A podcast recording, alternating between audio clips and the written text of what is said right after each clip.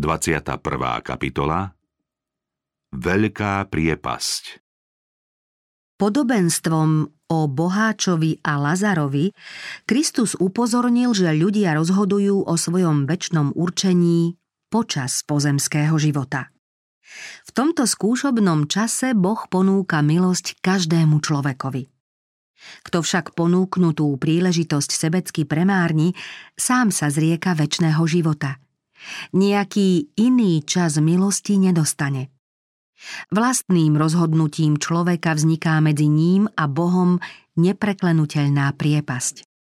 V tomto podobenstve vidieť rozdiel medzi bohatými, ktorí sa nespoliehajú na Boha, a chudobnými, ktorí sa mu bezvýhradne oddali. Kristus upozorňuje, že príde čas, keď sa ich postavenie zmení. Tí, čo nemajú nejaké pozemské bohatstvo, ale dôverujú Bohu a trpezlivo znášajú svoje utrpenie, jedného dňa predstihnú tých, čo teraz síce vo svete zastávajú najvyššie miesta, ale svoj život nepodriadili Bohu. Ježiš povedal Bol bohatý človek. Obliekal sa do purpuru a kmentu a deň čo deň skvostne hodoval – pri jeho bráne líhaval akýsi chudák menom Lazar, plný vredov. Túžil nasítiť sa odpadkami z boháčovho stola. Boháč nebol z tých, čo otvorene priznajú, že neveria v Boha a nedôverujú ľuďom. Pokladal sa za Abrahámovho syna – k chudákovi sa nesprával násilne, ani sa od neho s odporom neodvracal, nič nemal proti tomu, keď pri jeho bráne ležal úbohý, odpudivo vyzerajúci žobrák a hľadel na ňo, ako vchádza do svojho domu. Zostal však k potrebám svojho trpiaceho brata sebecký ľahostajný. V dávnych časoch neboli nemocnice, kde by sa postarali o chorých. Trpiaci a chudobní boli odkázaní na súcid a pomoc tých, ktorým Boh zveril bohatstvo. Tak to bolo aj v prípade žobráka a boháča z podobenstva. Pretože Lazar nemal priateľov, domov, peniaze, ba ani čo jesť, naliehavo potreboval pomoc. Deň za dňom sa míňal a on bol stále v rovnakom položení, kým boháč mal všetko, na čo si pomyslel – zo svojho nadbytku mohol zmierniť utrpenie chudáka, no bránilo mu v tom sebectvo. Podobne sebecky žijú mnohí aj dnes. Aj v našom najbližšom okolí žije mnoho ľudí trpiacich nedostatkom potravy a odevu alebo bez strechy nad hlavou. Ak si týchto ľudí nevšímame a ak im nepomáhame podľa svojich možností, previnujeme sa a so svojou vinou sa nebudeme chcieť raz stretnúť. Boh odsudzuje každú žiadostivosť ako modlárstvo a uráža ho každé uspokojovanie sebeckých záľub. Keďže boháč sa stal správcom majetku len z Božieho rozhodnutia, mal povinnosť starať sa práve o takých ľudí, ako bol Lazar z podobenstva. Príkaz znel Milovať budeš hospodina, svojho Boha, celým srdcom, celou dušou a celou silou. A Miluj svojho blížneho ako seba samého.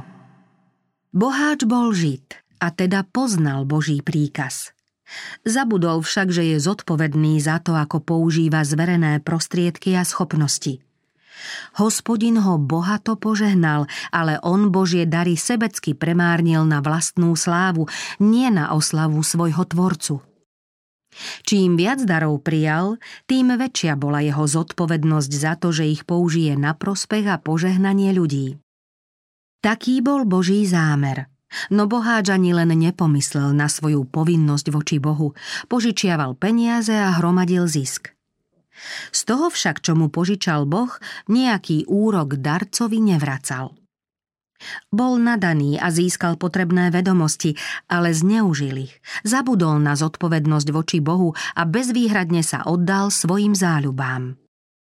Všetok nahromadený majetok sebecky premárnil v zábavách, oslavných príležitostiach, v príjmaní nezaslúženého obdivu a v pôžitkárskom užívaní života – Spoločnosť ho strhla natoľko, že stratil pocit zodpovednosti za povolanie k Božiemu dielu milosrdenstva. Mal možnosť poznávať a pochopiť Božie slovo a riadiť sa jeho učením. Kvôli priateľom, ktorými sa obklopil, na väčšného Boha celkom zabudol. Počase sa postavenie oboch mužov zmenilo. Úbožiak trpel deň čo deň, svoje trápenie však znášal bez reptania. Keď zomrel, pochovali ho a hoci za ním nikto netrúchlil, svojou trpezlivosťou v trápení svedčil o Kristovi. V skúške viery totiž obstál a po smrti ho anieli podľa podobenstva odniesli do Abrahámovho náručia. Lazar predstavuje trpiacich chudobných, ktorí uverili v Krista. Keď zaznie Božia polnica a všetci, čo sú v hroboch, budú počuť Kristov hlas, vstanú a dostanú odmenu, pretože ich viera v Boha pre nich nebola len teóriou, ale skutočnosťou. Zomrel aj boháč a pochovali ho. Potom v pekle v mukách pozdvihol oči a zďaleka uzrel Abraháma a Lazara v jeho lone. I zvolal – Otec Abrahám, zľutuj sa nado mnou a pošli Lazara, nech si namočí konček prsta vo vode a ovlaží mi jazyk, lebo sa hrozne trápim v tomto plameni. V tomto podobenstve sa Kristus dotkol vtedajšieho medzi ľuďmi rozšíreného názoru. Mnohí z jeho poslucháčov sa totiž nazdávali, že medzi smrťou a vzkriesením človek žije ďalej vedomým životom – Spasiteľ vo svojom podobenstve použil ich vlastné predstavy, aby im mohol objasniť dôležité pravdy. Poslucháčom nastavil zrkadlo, v ktorom mohli poznať seba i svoj skutočný vzťah k Bohu. Použil teda bežný príklad, aby upozornil na to, čo chcel mimoriadne zdôrazniť, že totiž Boh neposudzuje nikoho podľa majetku, pretože všetko, čo človek má, mu len prepožičal – každý, kto tieto dary zneužije, skončí horšie než ten najchudobnejší a najúbohejší človek, ktorý miluje Boha a verí v Neho. Kristovi poslucháči mali pochopiť, že človek nemôže od neho získať spasenie po smrti. Abraham v podobenstve odpovedá boháčovi na prozbu Synu, rozpomeň sa, že ty si za svojho života dostával všetko dobré a Lazar zase zlé. Teraz on sa tu teší a ty sa trápiš. A okrem toho je medzi nami a vami veľká priepasť, aby tí, čo by chceli, nemohli prejsť odtiaľto k vám, ani odtiaľ prekročiť k nám. Kristus teda ukázal, aké beznádejné je spoliehať sa na nejakú možnosť nápravy života po smrti.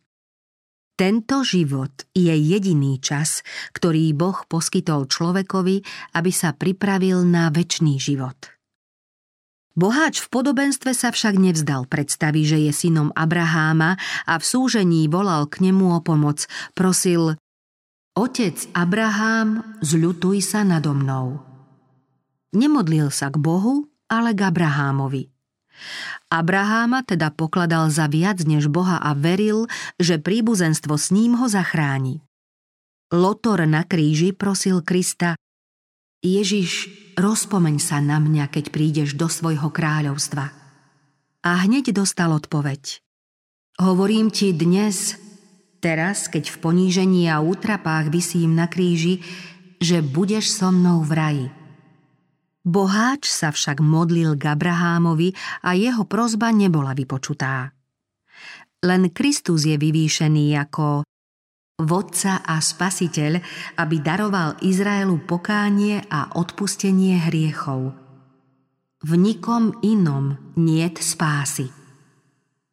Boháč strávil celý život uspokojovaním svojich sebeckých záľub a príliš neskoro si uvedomil svoju nerozvážnosť, pričom si spomenul na bratov, ktorí budú ďalej žiť roztopašne, ako žil aj on.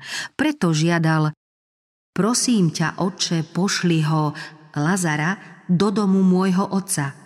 Mám totiž piatich bratov. Nech im vydá svedectvo, aby sa aj oni nedostali na toto miesto múk – a Abraham mu odpovedal Majú Mojžiša a prorokov, nech ich poslúchajú. Ale on vravel, nie otec Abrahám, ale ak príde niekto z mŕtvych, budú sa kajať.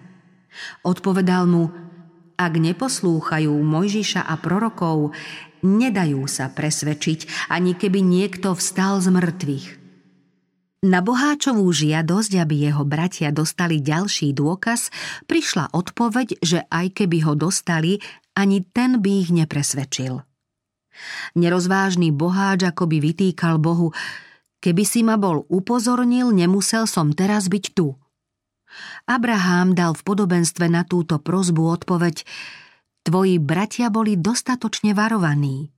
Potrebné svetlo dostali, ale nechceli vidieť. Pravda zaznela, ale oni ju nechceli počuť. Neposlúchajú Mojžiša a prorokov, nedajú sa presvedčiť, ani keby niekto vstal z mŕtvych. Dejiny židovského národa dokázali pravdivosť tohto výroku. Kristovým posledným a vrcholným divom bolo vzkriesenie Lazara z Betánie, ktorý bol 4 dni mŕtvy. Židia teda dostali obdivuhodný dôkaz spasiteľovho božstva, ale odmietli ho. Lazar vstal z mŕtvych a priniesol im svedectvo. Oni však zostali slepí a hluchí voči všetkým dôkazom a dokonca ho chceli usmrtiť.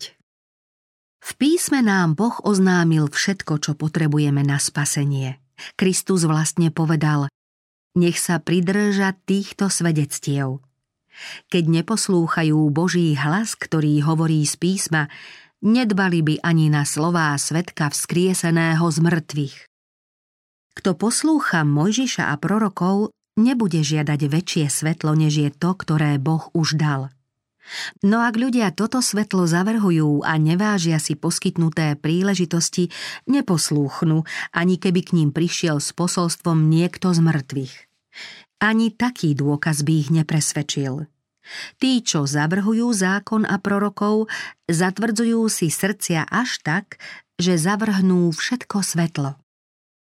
Rozhovor medzi Abrahamom a bývalým boháčom je obrazný. Poučný je v tom, že Boh dopriava každému dostatok svetla, aby mohol plniť zverené povinnosti.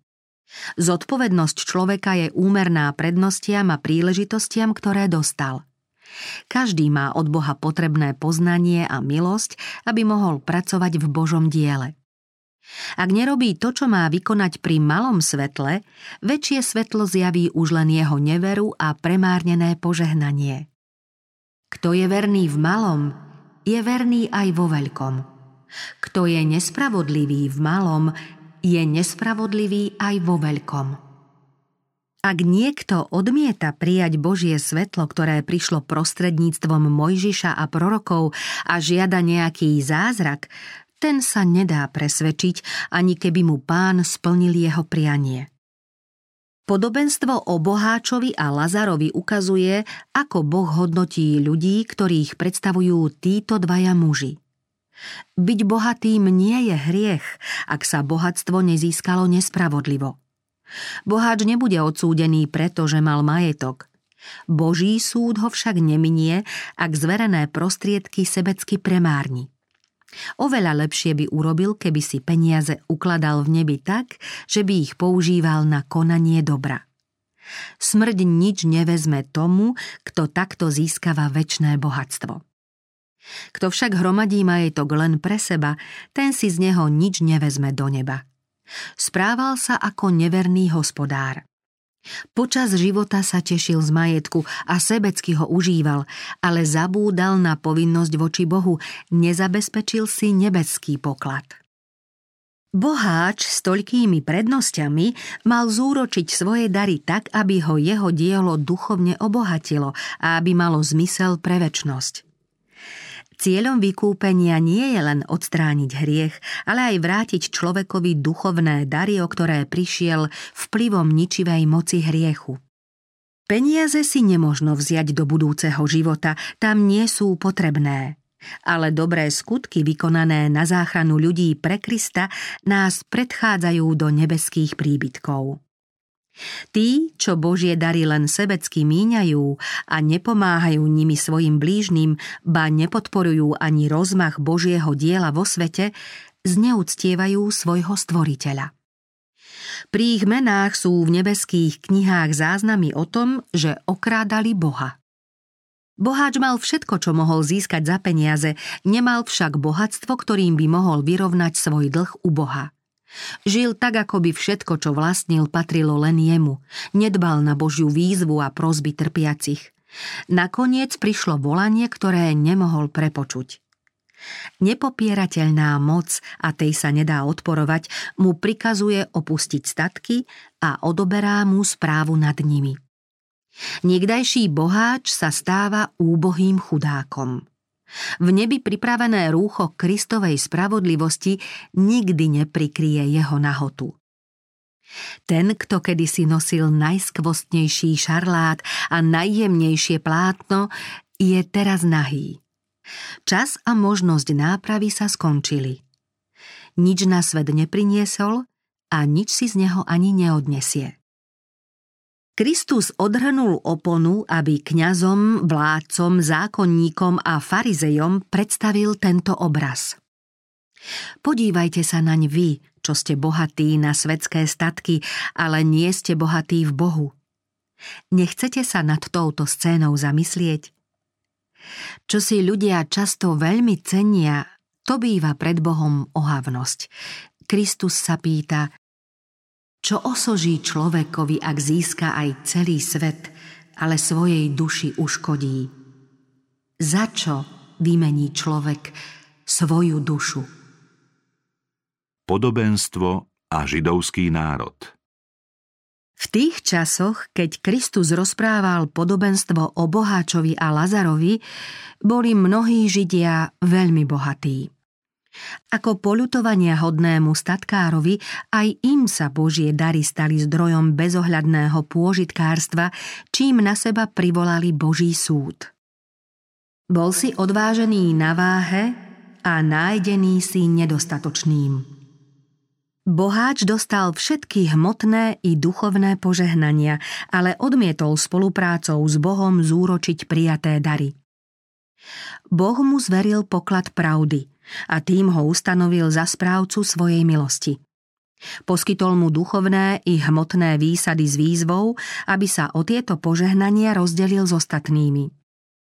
Podobne to bolo aj so židovským národom.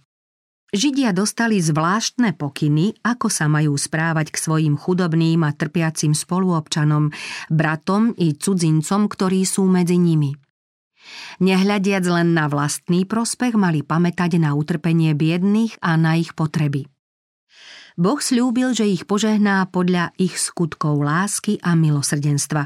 Ako boháč z podobenstva ani Židia nepomáhali trpiacim ľuďom a nezmierňovali ich hmotnú a duchovnú biedu – Pokladali sa za vyvolený a Bohom obľúbený národ, hoci Bohu neslúžili ani ho neúctievali. Spoliehali sa na to, že sú synmi Abraháma, sebavedome vraveli Sme potomstvo Abraháma.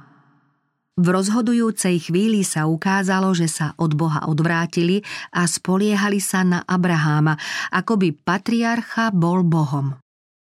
Kristus sa snažil osvietiť zatemnenú myseľ príslušníkov tohto národa a preto povedal Ak ste Abrahámové deti, mali by ste robiť Abrahámové skutky. Teraz však chcete zabiť mňa, človeka, ktorý vám povedal pravdu, ktorú počul od Boha. Toto Abrahám neurobil. Kristus nepokladal rodovú príslušnosť za cnosť. Učil, že duchovné zväzky nahrádzajú všetky príbuzenské putá. Židia boli pyšní na svoj abrahámovský pôvod, ale pre svoje neabrahámovské skutky nemohli byť skutočným potomstvom patriarchu. Pán uznáva za pravých potomkov Abraháma len tých, čo svojou poslušnosťou voči Bohu dokazujú, že sú správcom duchovne spojení.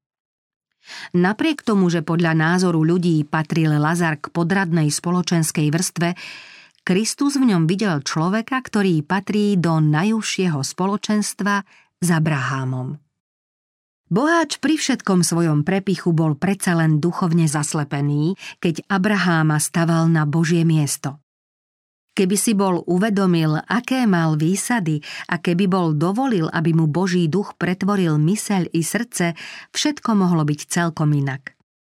V podobnej situácii sa nachádzal aj národ, ktorého bol predstaviteľom. Keby boli Židia splnili Božie poslanie, ich budúcnosť mohla byť úplne iná. Duchovne by sa boli mohli správne rozhodovať, mali by dostatok prostriedkov a Boh by im ich bol ešte rozmnožil, aby boli požehnaním a svetlom celému svetu. Následkom odklonu od Božích zámerov bol celý ich život zvrátený. Prijaté dary nezhodnocovali ako verní Boží hospodári v súlade s pravdou a spravodlivosťou.